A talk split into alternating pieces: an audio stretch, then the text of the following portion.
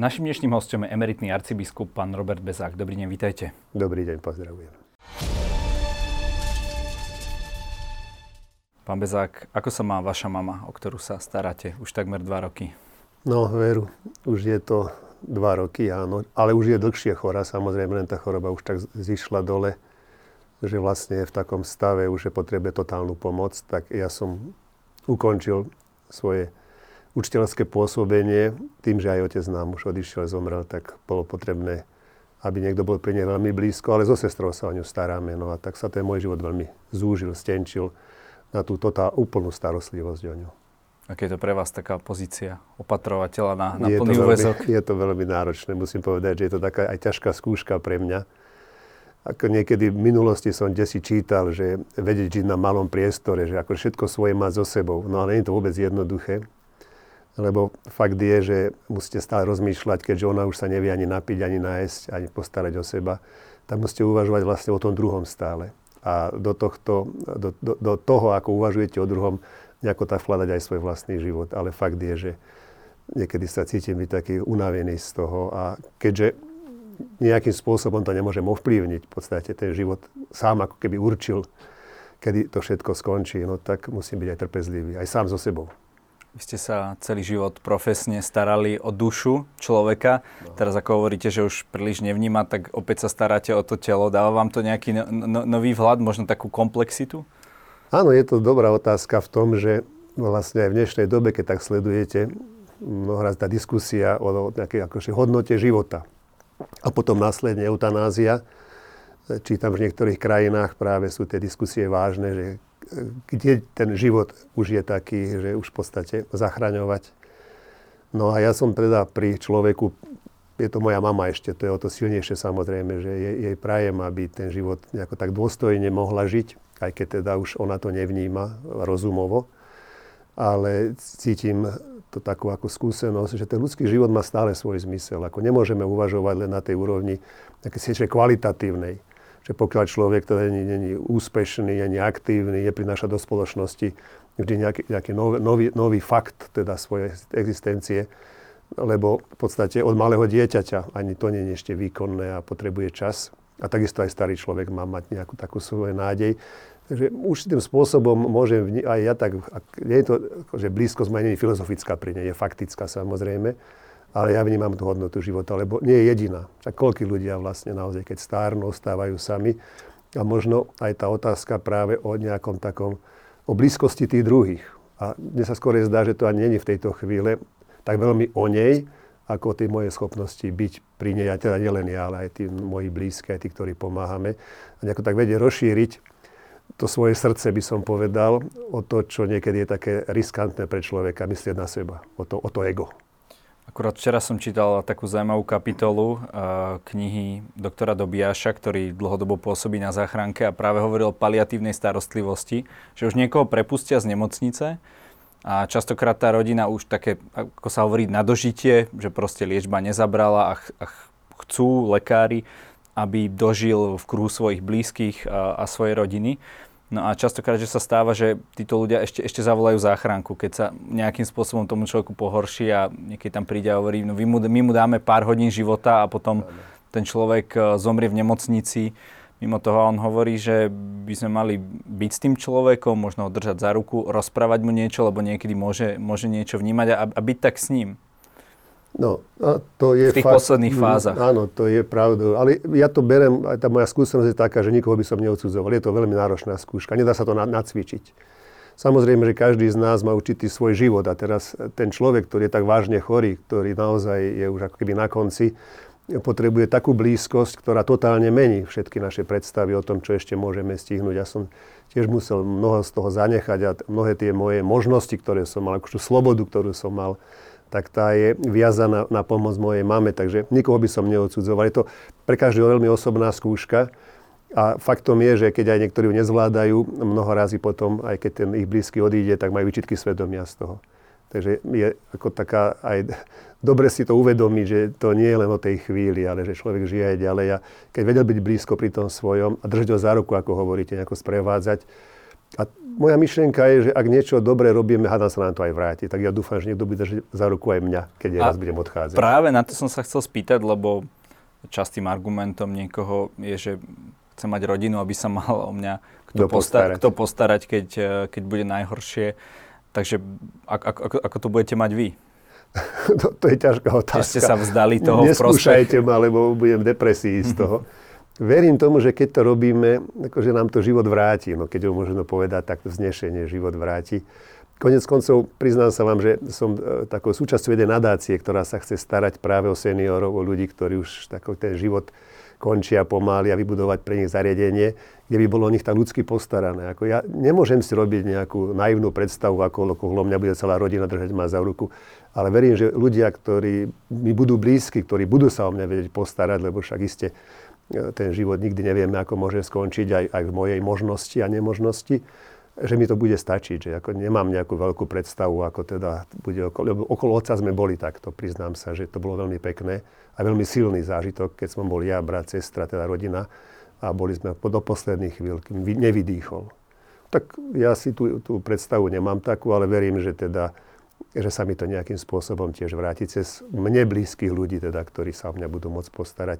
Ale to je, nechcem sa tomu všetko zaoberať ešte zatiaľ. Dúfam, že ešte mám pred sebou dosť rokov na to, aby som sa nemusel s tým denodenne nejako tak trápiť. To dúfame aj my a samozrejme každý si praje, aby odišiel možno tak, ako, ako váš otec e, v kruhu, kruhu svojich, svojich blízkych. blízkych. Popri tom všetkom stíhate sledovať aj spoločenské dianie, lebo to je v poslednej dobe a v posledných dňoch aj to, kedy my tu sedíme, dosť také turbulentné?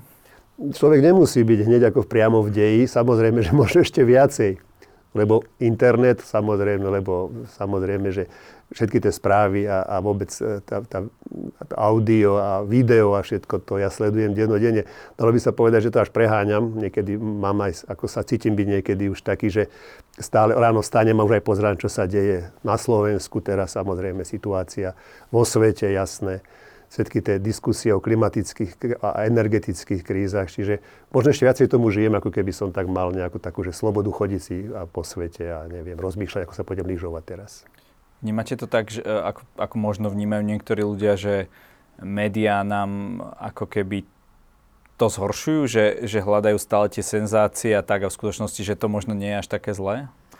No, v tom reálnom áno, živote? To je dobrá otázka, lebo je toho veľa samozrejme a jasné, že z každej strany ja teda tiež pozerám nie jedny správy, ale všetky možné noviny takisto, že je toho dosť veľa. Ale na druhej strane ja si myslím, že nie som, ako keby som povedal, že čistá tabula niečo som už v tom živote prežil a nejakým spôsobom to viem odfiltrovať. Tak mám už tu skúsenosti, však budem mať už pomaly 63 rokov, musím povedať otvorene, že tie moje skúsenosti sú aj z toho dávneho minula. Zažil som naplno socializmus, zažil som aj tú premenu, pravda, že sa ruské vojska som zažil u nás.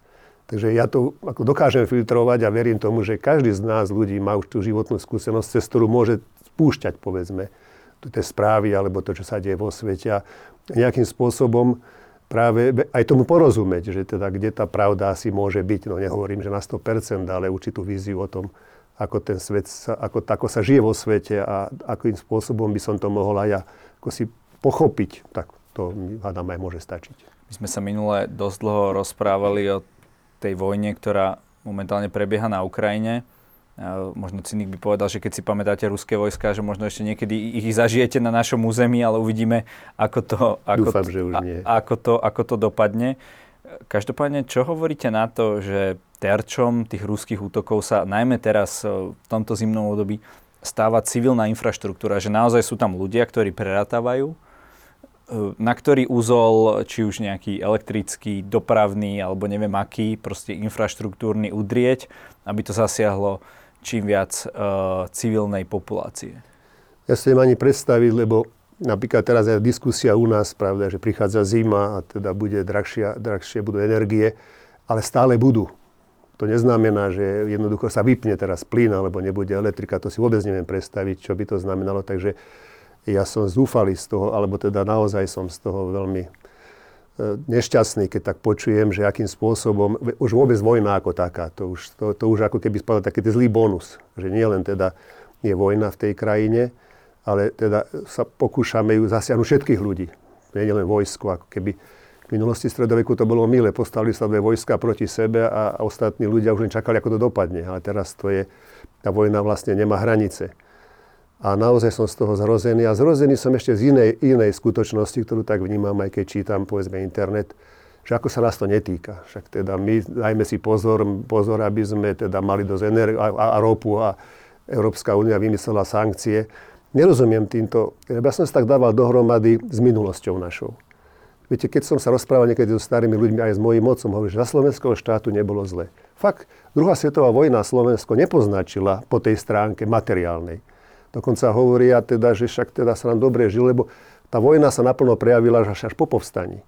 Ale to povstanie nebolo preto, že ľudia tu boli chudobní, ale preto, že nechceli, nesúhlasili s fašizmom. A teraz ja počúvam, a to ma fascinuje, teda v zlom zmysle som z toho znechutený, že nás sa to netýka. To je vec Ukrajiny, tam samozrejme ešte dokonca Ameriky a Rusov. A my teda sa musíme snažiť v tom nejakom spôsobe tak ako, akože vyťažiť z toho, čo sa dá. Všetky tie sankcie, vlaj to sú nejak, nejaká hlúposť, ale to nie sú sankcie preto, aby povedzme, že zničili Rusko, ale aby nám ukázali, že s vami nemôžeme existovať, lebo spôsob vás o existencie, vaše zmýšľanie, aj to teraz napríklad tá, tá, to ničenie tej energetickej štruktúry, to nie je spôsob, ako rozmýšľame my. Čiže ja v tom nevidím, že tá úspešnosť tých sankcií akože slabá. Tu je otázka, že nemôžete predsa byť susedom s niekým, kto, vám ubližuje, kto vám, kto vám, vám ničí životný priestor. Takže z toho som zrozený a keď sa teda pozriem späť za slovenského štátu, vlastne som si, tak, a potom ten Tiso naozaj bol, chránil Slovensko v podstate. Chránil Slovensko aj v tom, že napríklad našich otcovia, teda starí otcovia, neboli, neboli mobilizovaní. V podstate len dva ročníky sa mi zdá, že boli mobilizované, aj to bolo veľmi ako, ako tak ochránené tých, tých mŕtvych v podstate vojakov bolo veľmi málo. No potom, keď samozrejme už potom tá vojna sa už prechádzala cez naše územie, to už bolo iné. Ale že tá myšlienka, hrozivá myšlienka pre mňa je, že nám nie je zle a keď aj tým druhým bude zle, to nám nemôže vadiť. A hovorím potom, lebo som sa rozprával aj s mojím mocom, ako to nemôžeš povedať, že vám nebolo zle, však mal 10 rokov konec, som aj tomu nerozumel. Ale koľkých ľudí to stálo život. To nešlo len o Slovákov, ale občanov Slovenska. A to nám už nevadí. Čiže bolo to totálne nekresťanské. Tieto, moje, tieto názory, ktoré počujem, sú totálne za hranicou. Morálky. Tak Európa sa snaží navzájom si pomáhať a my povieme, že my to nepotrebujeme, že my chceme s nimi obchodovať. My chceme čo? Akože nám naozaj, a myslím, že sa nám to nebezpečne potom vráti, lebo ten, kto nemá ani morálne kvality, tak ako môže mať materiálne potom? Takže politik, ktorý povie, že ja sa nezaujímam o Ukrajinu, ja som v prvom rade proslovenský a musí mi baviť pre Slovákov, je to, zlý politik? To vôbec nie je preslo, proslovenské. Pretože akým spôsobom to je teda, keď sa vrátim späť, tak potom neoslavujme potom Slovenské národné povstanie. Lebo ono nebolo proti materiálnej chudobe. Ono bolo proti morálnej chudobe. Ono bolo proti spôsobu fašizmu, ktorý jednoducho vyhlási rasu, ktorý dokonca bol schopný niekoľko miliónov ľudí poslať do, do lágrov. A, a to, to nebolo predsa problém Slovenska, ako slovenských ľudí to bol problém v podstate Židov, alebo teda ďalší, alebo e, Cigánov, Rómov, my sme mohli povedať, že nás sa to vlastne netýka. Ale to je hrozná myšlienka. Akože sa to nás to netýka? To fakt sme akože, akože chceli nechať, nech Hitler vyhrá vojnu, lebo však to by nám nerobilo problém. Čiže keď sa vrátim späť, sú to, ja neviem, mi to pripadá také ako, ako keby to bolo také blato. Viete, že potom sa nedá chodiť síce, ale teda môžeme o tom hovoriť, nevadí, však ešte nie sme až tak hlboko v tom. Je to veľmi, ne, nie je to taká aj v dnešnej dobe skúška toho, ako zmýšľame. To nie je o tom, že čo máme, ale ako zmýšľame. Nám sa napríklad tiež nepozdáva, čo sa deje povedz, Maďarsku, akým spôsobom sa k tomu oni postavili. A nezdá sa mi, že by boli tak výťazní v tom, lebo teraz počúvam, ako majú vysokú infláciu, zrušili všetky tie výhody, ktoré boli. Ako keby, že to, ako tá špekulácia im sa otočila proti ním a je to škoda, lebo tak sme spojení s, tým, s, tým, s tou Európou, alebo nie sme. Ale čím je to, že napríklad podpora, respektíve nepodpora, ja som videl statistiku, že takmer 50% ľudí na Slovensku má negatívny postoj voči Učečencom z Ukrajiny práve, čo je najviac vlastne z tohto, z tohto regiónu. Prečo práve my, keď, keď, keď sú to naši susedia, najbližší ľudia, keby možno, ja neviem, išla voj, vojna z nejakej strany, možno my by sme utekali práve k ním. Áno. No však je taká veta Biblii, že beda tomu, z koho pohoršenie pochádza, ale tí ľudia, jednoduchí ľudia, nepočujú to. práve od tých politikov, ktorí by radšej mali byť ticho. Dobre, tak už nech si myslia, čo chcú, ale nemôžu to povedať nahlas, že, že e, nejaké sankcie proti Rusku, ktoré evidentne jednoducho sa na, na území Ruska sa nebojuje. Jednoducho bojuje sa na území Ukrajiny. A pozerať sa na to, že len my potrebujeme len ropu a potrebujeme energie a že nás sa to netýka, je hrozivé. A samozrejme, že potom tento narratív si osvojia aj ľudia, lebo sa o tom môže rozprávať. Žiaľ Bohu teda zdá sa, že není problém hovoriť týmto týmto, týmto jazykom. No a kde my chceme od tých ľudí, ktorí počúvajú, ako keď by učiteľ rozprával podobné veci a podob, podobné učivo, no a tí študenti vedia, že ak sú do, do, do, dobrú známku dostať, musia to opakovať po ňom, nemôžu hovoriť proti nemu. Takže to je beda tomu naozaj, z koho poršenie pochádza. A či skutočne, ja to, tomu neverím, že naozaj si aj stojí za tým aj vnútorne. Je to taký, aby som povedal, taký schizofrenický rozmer populizmu. Prečo máme e, špeciálne tú e, takú lásku k Rusku? Keď uh, už, už minule, alebo niek- v nejakom inom rozhovore ste hovorili, že uh, tí ľudia nevedia vymenovať ani jednu ruskú kapelu. Možno, možno tú, čo tie diev, dievčatá, ktoré, ktoré zavrel Putin, alebo ja neviem čo. Idiot, hej, hej. Uh, maximálne to prebehlo správami. Prečo aj napriek tomu, že a tom Rusku častokrát veľa ľudia ani nič nevedia, ale majú to ako aký taký ten aj konzervatívny ideál. Neviem, či to je ako keby nejaký vzťah k Rusku, lebo ja by som rád vedel, koľky teda hovoria toto, toto slovianofilstvo, že aj v Rusku boli. Reálne, teda tam, chodia tam na dovolenky, trávia tam čas, poznajú teda tú ruskú kultúru a, a ruských ľudí, dopisujú si, alebo posielajú deti svoje študovať do, na ruskej školy. Že mne to skorej prípada troška e, riskantnejšie v tom, ako keby našim ľuďom e, chutil autoritarizmus. Ako keby sa im páčilo to, že tam majú toho vodcu, No a to stúplo, toto za, posled, za posledné dva roky, áno, prepáčte, vás prerušujem, to stúplo až na, až na 50% ľudia, ktorí chcú, by chceli nejako autoritárskejšieho Áno, to je, a to bolo aj predtým, len teraz to, ja som, sa, ja som to vnímal, aj keď som mal možnosť sa stretávať povedzme, s politikmi, že im sa páčil ten taký ten prezidentský systém. V tom čase by sa to dalo aj povedzme vytvoriť, lebo naozaj teda tam teda bol taký boj pána Kisku s pánom Ficom, a ja si myslím, že tam bol taký záujem postaviť to takto, nie že parlamentárne, neurobiť z toho túto, tento štýl demokracie, ale taký štýl povedzme toho francúzského. Lenže riskantné by bolo to, že či by ten prezident potom nemal tie právomoci, ktoré, napríklad, ktoré má Putin, kde v podstate všetko závisí od neho. A ja sa bojím, že to je tak, keby, áno, polovičná mentality Slovenska je taká, mať toho gazdu, mať toho šéfa, mať toho, ktorý ako nenecha. Nám to niekedy tak prípada, že keď sa veľa rozpráva, že to je o ničom. No ale komunikácia je podstatná. Jednoducho dnešná doba, aj v tej rozdielnosti našich názorov, potrebuje, aj sme sa ako dohodli. Tu nemôže byť jeden, ktorý povie, tak dosť, buchne pesťou po stole a bude to takto, lebo keď aj vidíte, povedzme, toho Putina, ako za tým 9-metrovým stolom sedí a oproti nemu tí chudáci generáli a všetci, a on povie a oni sklopia hlavu, jednoducho, ak sa toto niekomu páči, tak potom otázka takej psychológie, skôr možno až psychiatrie, že či nechceme dospieť do tej demokracie, lebo mne to tak prípada, že civilizácia k tomuto dospela. Jednoducho, že naozaj ako, tu nikto nebude ten prvý, ale všetci sa budeme môcť vyjadriť. A aj voľby to, to vyjadrujú veľmi jednoznačne, že každý má ten svoj hlas, aj keď je maličký, ale môžem povedať si, čo sa mi na tom, ktorú chcem, stranu, ktorú nie, ktorý človek sa mi páči, ktorý nie keď tam bude raz prezident, alebo teda na, naozaj také ako, veď keď to zoberiete, tak ten Putin bude do 80 do 80 ročný stále šéfom.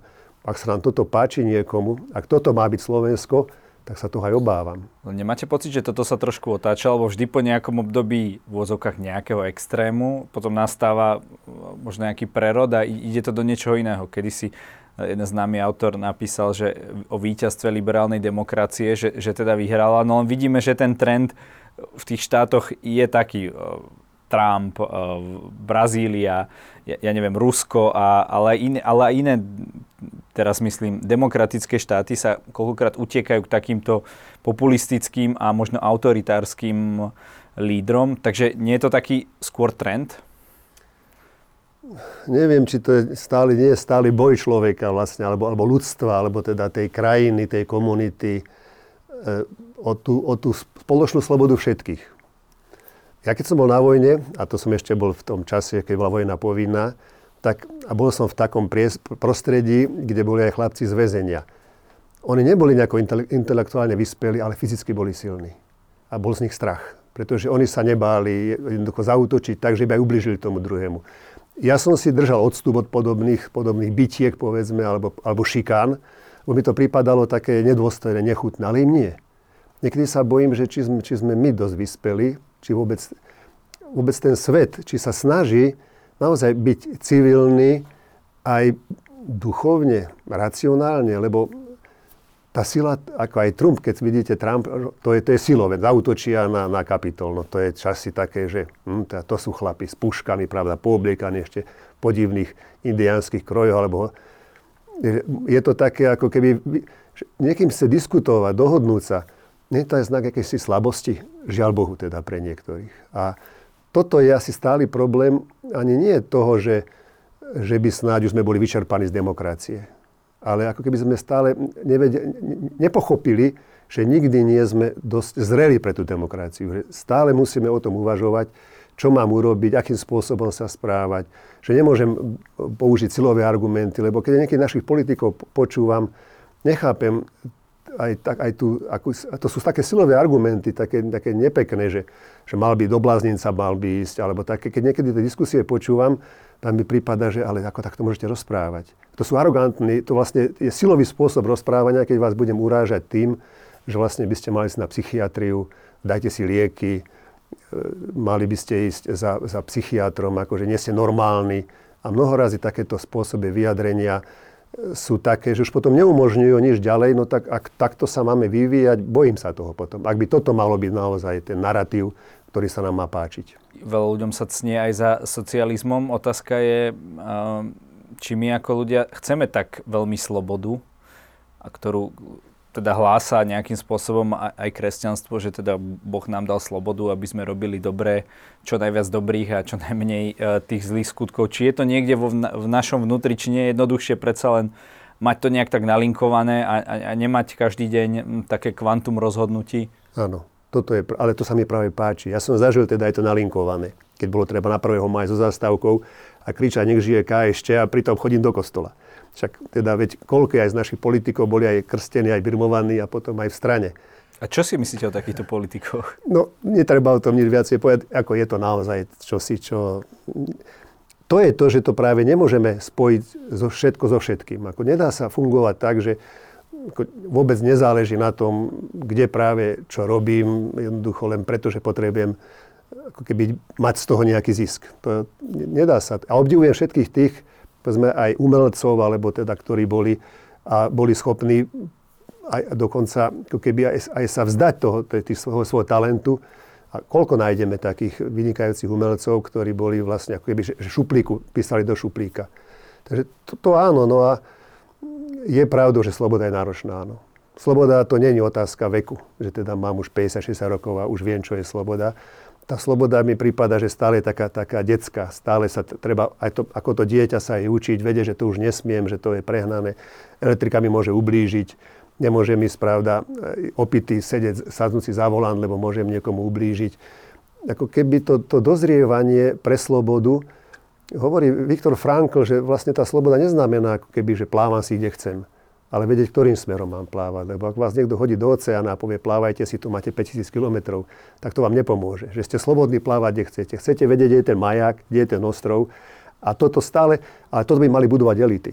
Toto je vlastne ako tí učiteľia národa, by som povedal. Tí, ktorí sú aj študovaní, tí, ktorí majú možnosti k tomu, ktorí majú priestor k tomu. Tak o tom by mali, o tom by mali byť tie elity národa. A mne sa zdá, že zatiaľ ako keby ostávali a stále oni len tí, ktorí z toho nevyrásli, z toho jednoduchého, takého málo vzdelaného.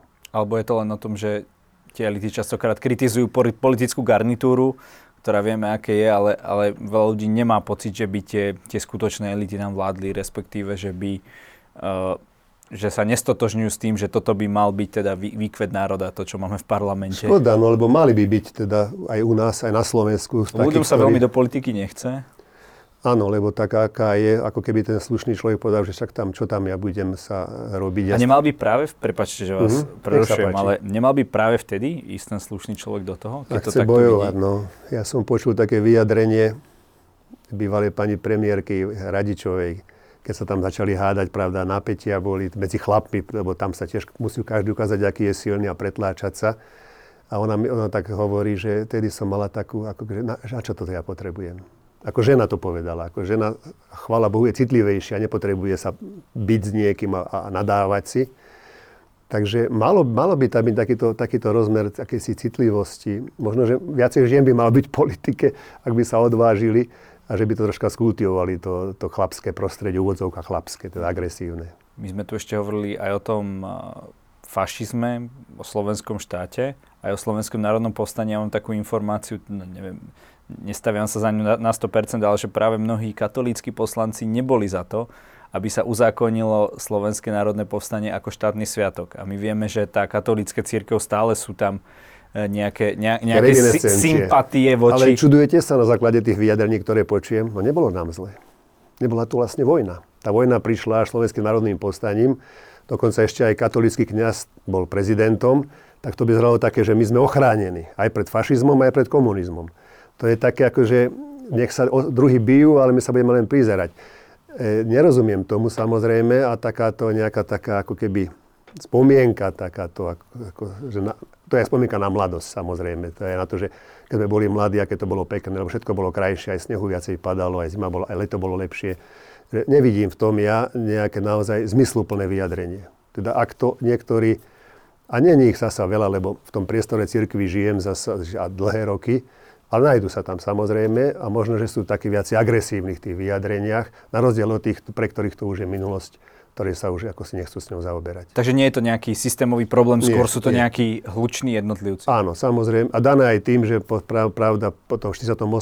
prišla zmena, že ten vývoj sa zastavil, nebola tá diskusia seriózna a jednoducho potom sa zrazu v roku 90 bolo možné už o tom rozprávať. No ale, ale ako sme sa vrátili späť. Takže to, čo už mohlo byť vyriešené, sa začalo riešiť a mnoho razy tými, ktorí sa vrátili z emigrácie, oni sa tam cítili byť opustení odišli za slovenského štátu, dajme to malo krátko po, a keď sa vrátili, tak čakali, že sa bude všetko, ako si to pamätali. A to, to, ja si to pamätám tiež od jedného biskupa, ktorý prišiel na Slovensko, práve z, teraz z Ríma, z Vatikánu, a hovorí, to Slovensko je úplne iné. To si myslím, na čo si čakal. Prešlo 40 rokov jedna vec, ktorá aj, aj tak sa spája, vy ste hovorili s tými rôznymi, niekedy, niekedy ne, nebal by som sa to nazvať až agresívnymi prejavmi, aj napríklad církevných predstaviteľov. Súvisí vražda na Zámockej, ktorá sa vyšetruje ako teroristický čin. Ľudia sa sporia, či to je teda dôsledok toho, ako či už politici, možno niektorí duchovní voči tejto komunite nejakým spôsobom sa vyjadrovali. Vy to ako vidíte? Veď ja si keď tak sled, sledoval som teda ten príbeh aj toho chlapca, konec koncov, on nebol nejako nainfikovaný nejakým kresťanským prostredím, iba naopak práve takým agresívnym, takým tým silovým prostredím, takých tých, tých ktorí jednoducho, ako taký klan by som povedal, že teda všetci, všetky rasy okrem bielej a všetko správanie, ktoré je mimo rámca nejakého takého naozaj silového prejavu je zlé. Je, je jasné, že spájať to povedzme s církev, církvou alebo s kresťanstvom alebo teda s nejakou opatrnosťou vo vzťahu k homosexualite a, a pokračovaniu, lebo to nie je len otázka homosexuality a ďalších potom tých prejavov, by bolo nešťastné, lebo ja nevidím v tom, že snáď by on čerpal nejaké myšlienky, biblické myšlienky a išiel potom zobral pištol a išiel strieľať. Konec koncov, keď aj církev je opatrná, teda nejaké názory náboženské alebo morálne sú také akože veľmi citlivé, na túto tému niekedy až precitlivé, ale nie je to vytvorená nejaká ako je mravnostná policia. Niečo na spôsob, teda, že teda chodí kontrolovať, áno, že či, či títo ľudia tak aj žijú. Ale samozrejme, že doba zašla o mnoho ďalej. Ja môžem povedať, že za, za ten čas, možno pár desiatok rokov, ten vývoj extrémne rýchly. A tá reakcia, povedzme, aj na, na iný spôsob života, ak to takto nazvem, je taká, ani, ako, taká aj vystrašená samozrejme. Že keď sme nevedeli, že teda ako sa máme správať, keby tá situácia bola taká jednoduchá, ale keď sa tak uvedomím aj ja, že už to nie je len, len akože homosexualita, akože muž, muži a ženy, a už to pokračuje aj ďalej tranzíciou, pravda, a potom ďalšími, a, a ako keby, že to LGBT a plus ešte, že toho bude o mnoho viacej, tak církev a vôbec kresťanstvo už tú víziu má, ako teda vzťah muža a ženy, dajme tomu, tá biblický pohľad Adama a Eva, to každý vie, kto to je. nie je tam Adam a Adam. A mňa musí hľadať spôsob, teda, ako, sa, ako, ako prijať, ako, ako si uvedomiť, že keď niekto žije muž, alebo muž a žena a žena a vôbec, keď, sa to, keď žijú takýto svoj život, že tiež je to už tý rešpekt, ktorý chcem prejaviť a ten rešpekt by mal byť, byť v tom, že sa nebudem áno, agresívny, nebudem mať zlomyselné vyjadrenia, nebudem hovoriť e, slova, ktoré môžu byť uražlivé. A toto by mohlo stiahnuť. Tak či tak si uvedomujem, že je to len možnosť akože nedať šancu nejakej agresivite.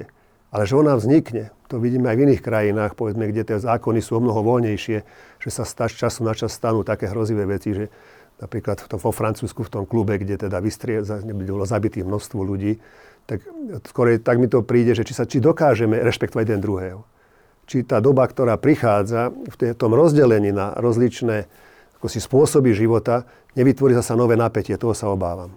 Váš nástupca, pán Oroš, v neverejnom nejakom liste kňazom pochyboval o tom, e, či boli tie obete skutočne nevinné. Naznačoval tam nejakú drogovú súvislosť a tak ďalej. Čo, čo na toto To je nešťastné povedať, že áno, že teda ako keby, že nerobme z nich obete, alebo nejakých hrdinov, lebo však dovie, čo za nimi bolo, to je tak nešťastné, ako keby som tak parafrázoval, keď sa stalo potom aj na tej zastávke autobusovej, to nešťastie, kde tam zahynulo 5 študentov, tiež by som mal povedať, že nás neboli pripravení do školy dobre na druhý deň, tak tým pádom, no tak aké obete.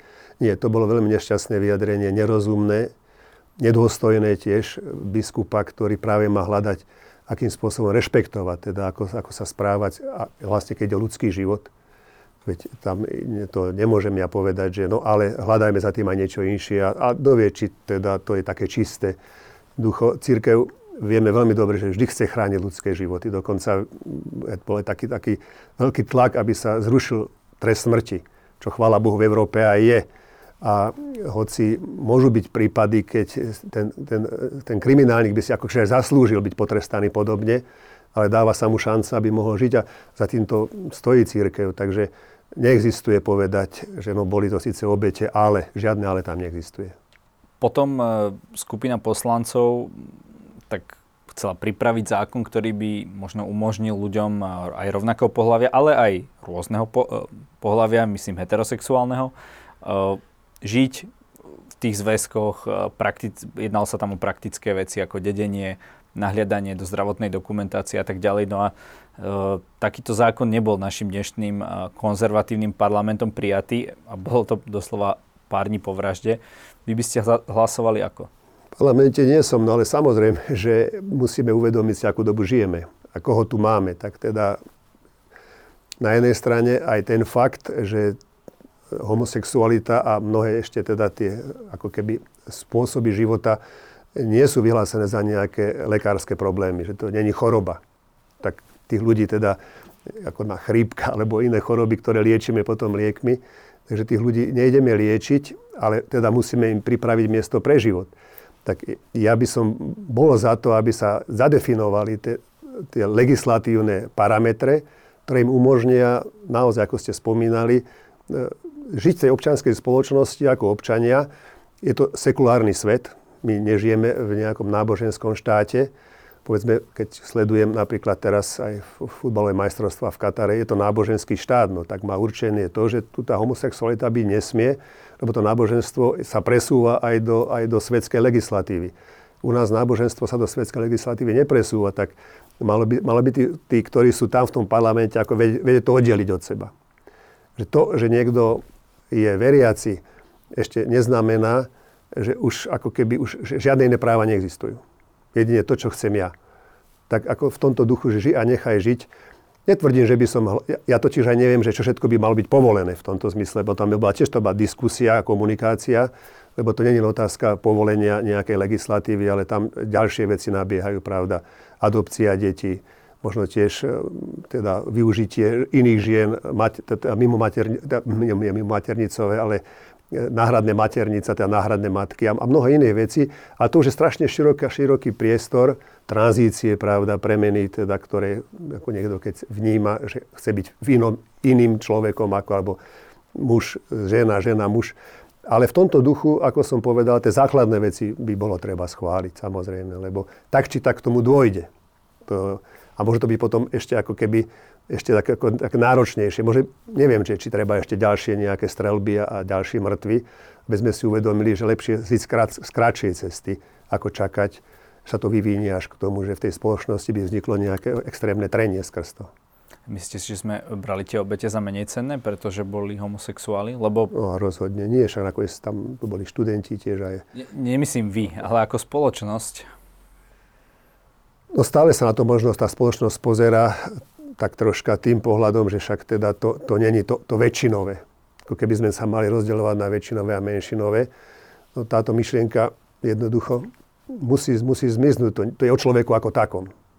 A musí sa vytvoriť preto priestor. Aj keď si nemyslím, že sa vytvorí raz taký systém, kde budeme všetci šťastní a spokojní. Vždy nejaké napätie, konec koncov v tých našich aj, oso- aj životoch, akokoľvek žijeme, prichádza. Nie sme, nie sme vždy prijatí, nie každý nás pochváli. Jednoducho, ako, myslím si, že aj, aj tá, teda, aj, keď už to poviem, aj tá komunita LGBT musí byť pripravená na niektoré také možno jedovaté poznámky, no ale tak tie sa vyskytujú všade manželstva sa rozpadajú práve aj pre jedovaté poznámky a ľudia žijú ďalej. Tak tomto by som ako vnímal, že vytvoriť nejaký taký status, taký modus, že všetko bude už krásne, všetci sa budeme chápať, že sa budeme milovať, tak to je troška, keby som, neviem, kde to zobrať. Lebo aj keď tie zákony v iných krajinách sú, ale tie napätia tam vznikajú.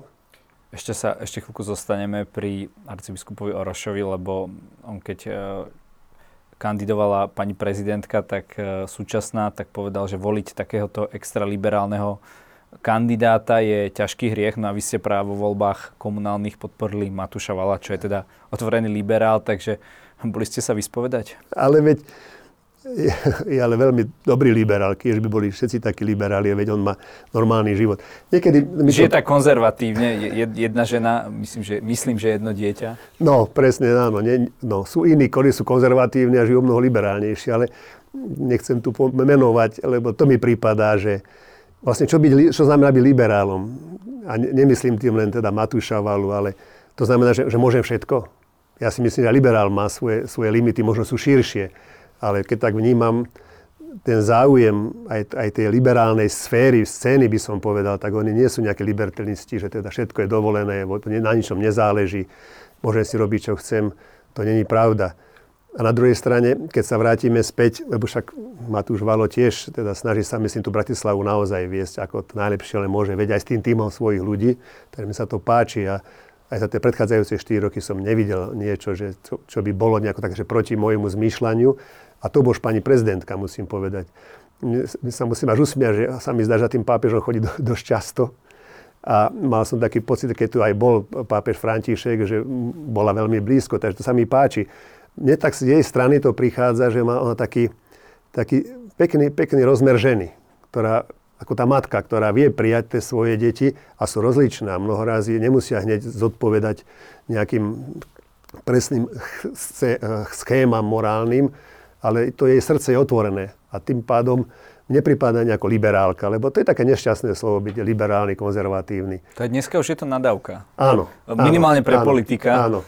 Je to, to nerozumiem prečo, lebo zasa tých, tých skutočných liberálov, keď ich poznám, tak oni žijú normálnym životom. Nech sa že, že sú konzervatívni. Nie, to není pravda, lebo aj to je zlé slovo. Konzervatívnymi tak sa spája s konzervou. Ale konzerva je dobrá vec, keď máte, povedzme, takú, tak dobre zavarané uhárky a, si, a pre mňa je teda, že niečo, čo je stabilné a niečo, čo je, čo je niečo, čo sa hýbe. Teda to slovo konzervatívny chce byť hneď, hneď takou agresívnou urážkou, ty si konzervatívny, to ako zaostali, zastarali. A liberálny, čo znamená, že som oslobodený pre od všetkého, že žijem ako sa mi zachce, nie. Skôr sa mi zdá, že, a, lebo aj konzervatívni využívajú liberálne. Lebo že môžu rozprávať, že nie sú, že nie, že nie je tu autoritársky režim. Ja neviem, do akej miery, keď tak si všimnete, v tom Rusku môže niekto povedať, čo, čo chce. Keď povie len slovo vojna, ide na 15 rokov do väzenia. Čiže konzervatívci môžu byť radi, že sú to liberáli, že otvárajú ten priestor. A zase liberáli, tí konzervatívci sa troška aj mali počúvať, zase aby neodleteli s tým svojim liberalizmom, kde si naozaj máš až do, do nezmyslu. Otázka je, či sa nebojíte toho, čo písali nejakí diskutujúci, keď prezidentka letela do Ríma, že je tam príliš často a boja sa, aby pápeža nenakazila. Tými liberálnymi myšlienkami sa Nie, tohto bojíte? Myslím, že už má 87 rokov, že to už ťažko nakazíte. Ja myslím, že práve sa vedia, vedia v tomto stretnúť, ako som teda čítal aj teraz, keď boli spolu, že to, čo je dôležité naozaj, je vzájomný rešpekt. Budovanie toho rešpektu. Lebo ako sa prihovoríte človeku, ktorý má iný názor, ako máte vy, že ho rešpektujete a že s ním chcete komunikovať. Že ho ne, neodhodíte, že ho naozaj dokonca mu neublížite. A toto je pápežovi blízke a myslím, že aj, aj pani prezidentke to je blízke. Mám niekedy pocit, ako keby na Slovensku tá viera, teda najmä, najmä kresťanská, bola skôr o, o pretláčaní nejakej politickej agendy, než o hľadaní nejakej duchovnej cesty. Ano. To je nejaký bod, ano. kedy sa toto stalo, alebo nie je to tak, alebo, alebo sa to vyvíja, alebo, alebo už sme na lepšej ceste. Ako to vnímať? Taká slovenská mentalita to je asi, že buď teda bere všetko, čo hovorím ja, teda sme priatelia, alebo máš iný názor a už si môj nepriateľ. Nevieme nájsť ten stred, ako keby sme nevedeli diskutovať. Neviem, čím to je.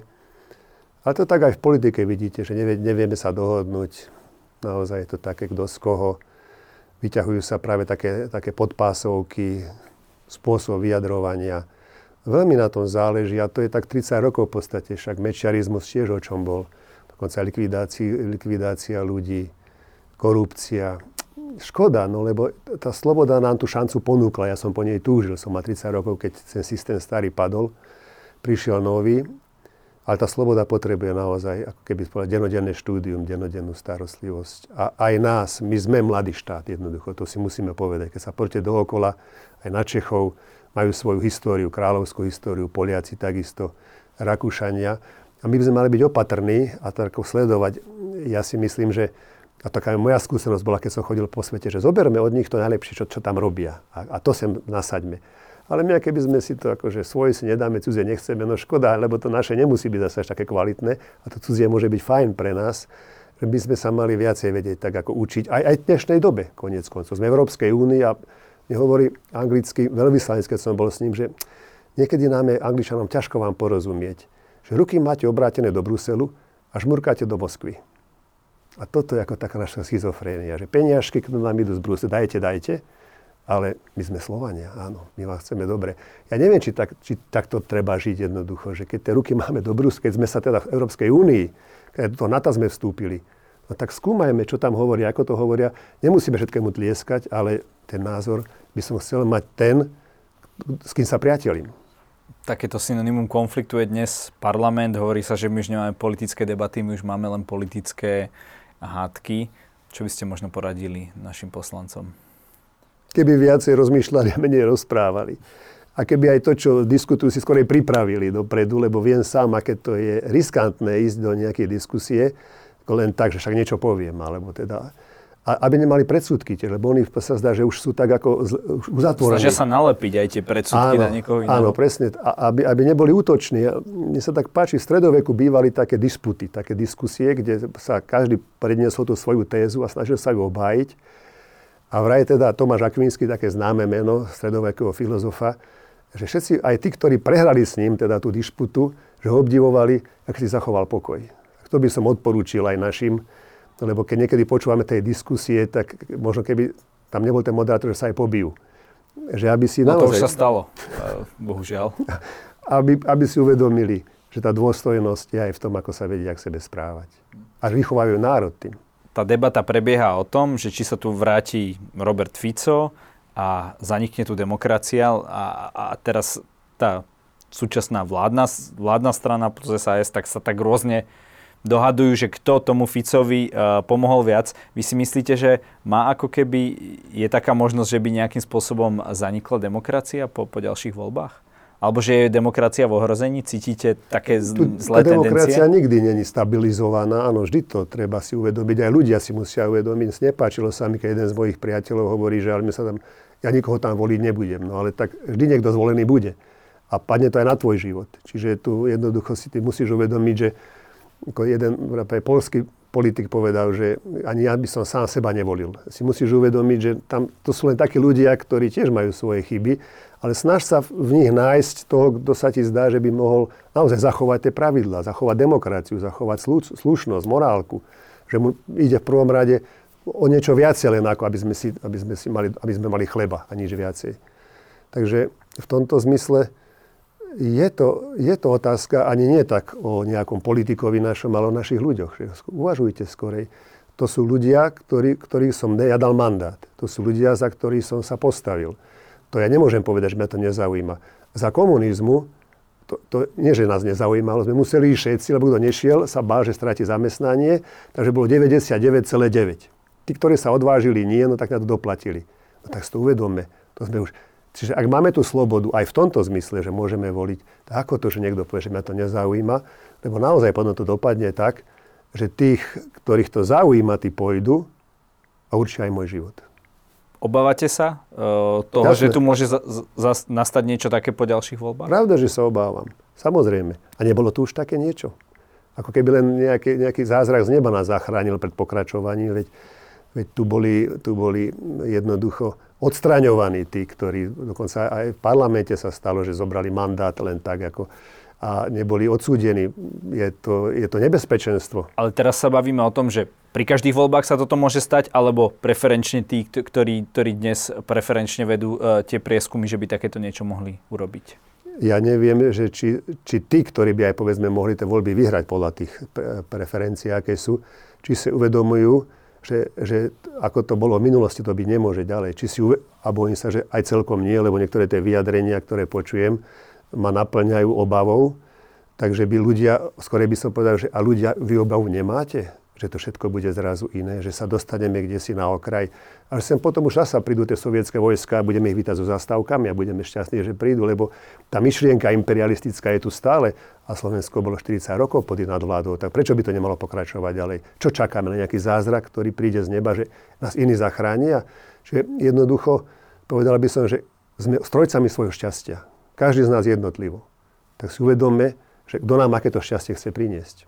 Pán Besák, o my sme vo vianočnom čase, ale mám pocit uh, možno aj z tej politickej situácie a z iných vecí, ako keby, ako keby uh, tie Vianoce ani neboli. Um, o čom budú pre vás tieto Vianoce? Tak sú také náročné, však teda nie je tak dávno prešla covidová vlna. Zasa vojna, no, mali by sme už tieto, už, rok. No, ale už tieto Vianoce sme mohli mať Už by boli kľudnejšie, kľudnejšie zasa ale... pravda, hovorí sa o tom, že čo bude s energiou a, a všetko zdražuje, inflácia vysoká. Veľa toho negatívneho je a ja verím tomu, že predsa len je to ako keď je tma a noc. Ale dúfame, že slnko vyjde. A ono vyjde. Čiže, hoci by som povedal, že osobne určitú skepticizmu možno zo mňa cítiť, ale objektívne jednoducho raz tá snežienka po tej zime z cestu, cez sneh vyjde. A chcem povedať, že je tu niečo mocnejšie, chvála Bohu, že život je mocnejší ako, ako naše, moje očakávanie. Aj keď by sme zažili niečo, ťažké, náročné, povedzme, v tých, tých ďalších mesiacoch a rokoch, ale ja stále verím, že to dobre nakoniec víťazí. No, dúfal, dúfal by som, že to bude skôr. A Vianoce sú takým prísľubom toho, lebo predsa na tie Vianoce sa chceme obdarovať, byť lepší, byť spolu, byť rodina. Že, ako, čo si v nás klíči? Nejaká snežienka dobrá v nás stále je schovatá. Prajete si aj nejaké fyzické dary? Tak, no skorej tak, aby sme boli spolu, teda mama ešte, aby bola medzi nami, lebo však človek naozaj nevie, kedy a čo, to, čo môže prísť. Sestra, brat možno s rodinou príde. Takže pre mňa to bude skorej, že sa budeme spolu a keď nejaký daršek k tomu príde, no taký maličký aj po prípade, nejaká knižočka alebo niečo také, čo by som mohol použiť. Aj obyčajná tmavá čokoláda bude dobrá. Dneska sa už predáva také niečo, že, že si kúpite nič Áno. Akože no, no, no vám to zabalia a pošlú vám to, to že milé, pre tých, tak... ktorí majú všetko, pošlete Pošle... ako keby tuto. tak e, dúfajme, že, že to takto až ďaleko ešte nezašlo, že by som mal všetko. Ale hovorím, to, čo potrebujeme asi aj spolu je, kiež by to bol pokoj a naozaj dobro a takéto požehnanie, aj keď sa to často nehovorí v súvislosti s Vianocami, ale požehnanie je také, ako také posvetenie nášho života. A to by nebolo zlé, keby sme si uvedomili, že ho potrebujeme. Pán biskup, každý u nás na záver môže povedať našim divákom to, čo sám chce. Do tej kamery, nech sa páči. Chcem pozdraviť naozaj všetkých tých, ktorí nás budú pozerať a počúvať a pozbudiť ich, aby aj vo všetkom tom takom tom, tom čiernom a niekedy pesimistickom, čo tak niekedy padá do nášho života, čo sa zdá, že ako keby tá obloha sa ani nerozjasnila, aby, aby sme sa potešili Vianocami, lebo narodenie dieťaťa, aj keď potom ono prinesie isté mnoho problémov a ťažkostí a chorôb a aj, aj určenie nášho života, ale predsa je to nový život, ktorý nás poteší a obohacuje. A každé Vianoce sú pripomenutím toho, toho narodenia, nového života, z toho nového slniečka, ktoré do nášho života prichádza.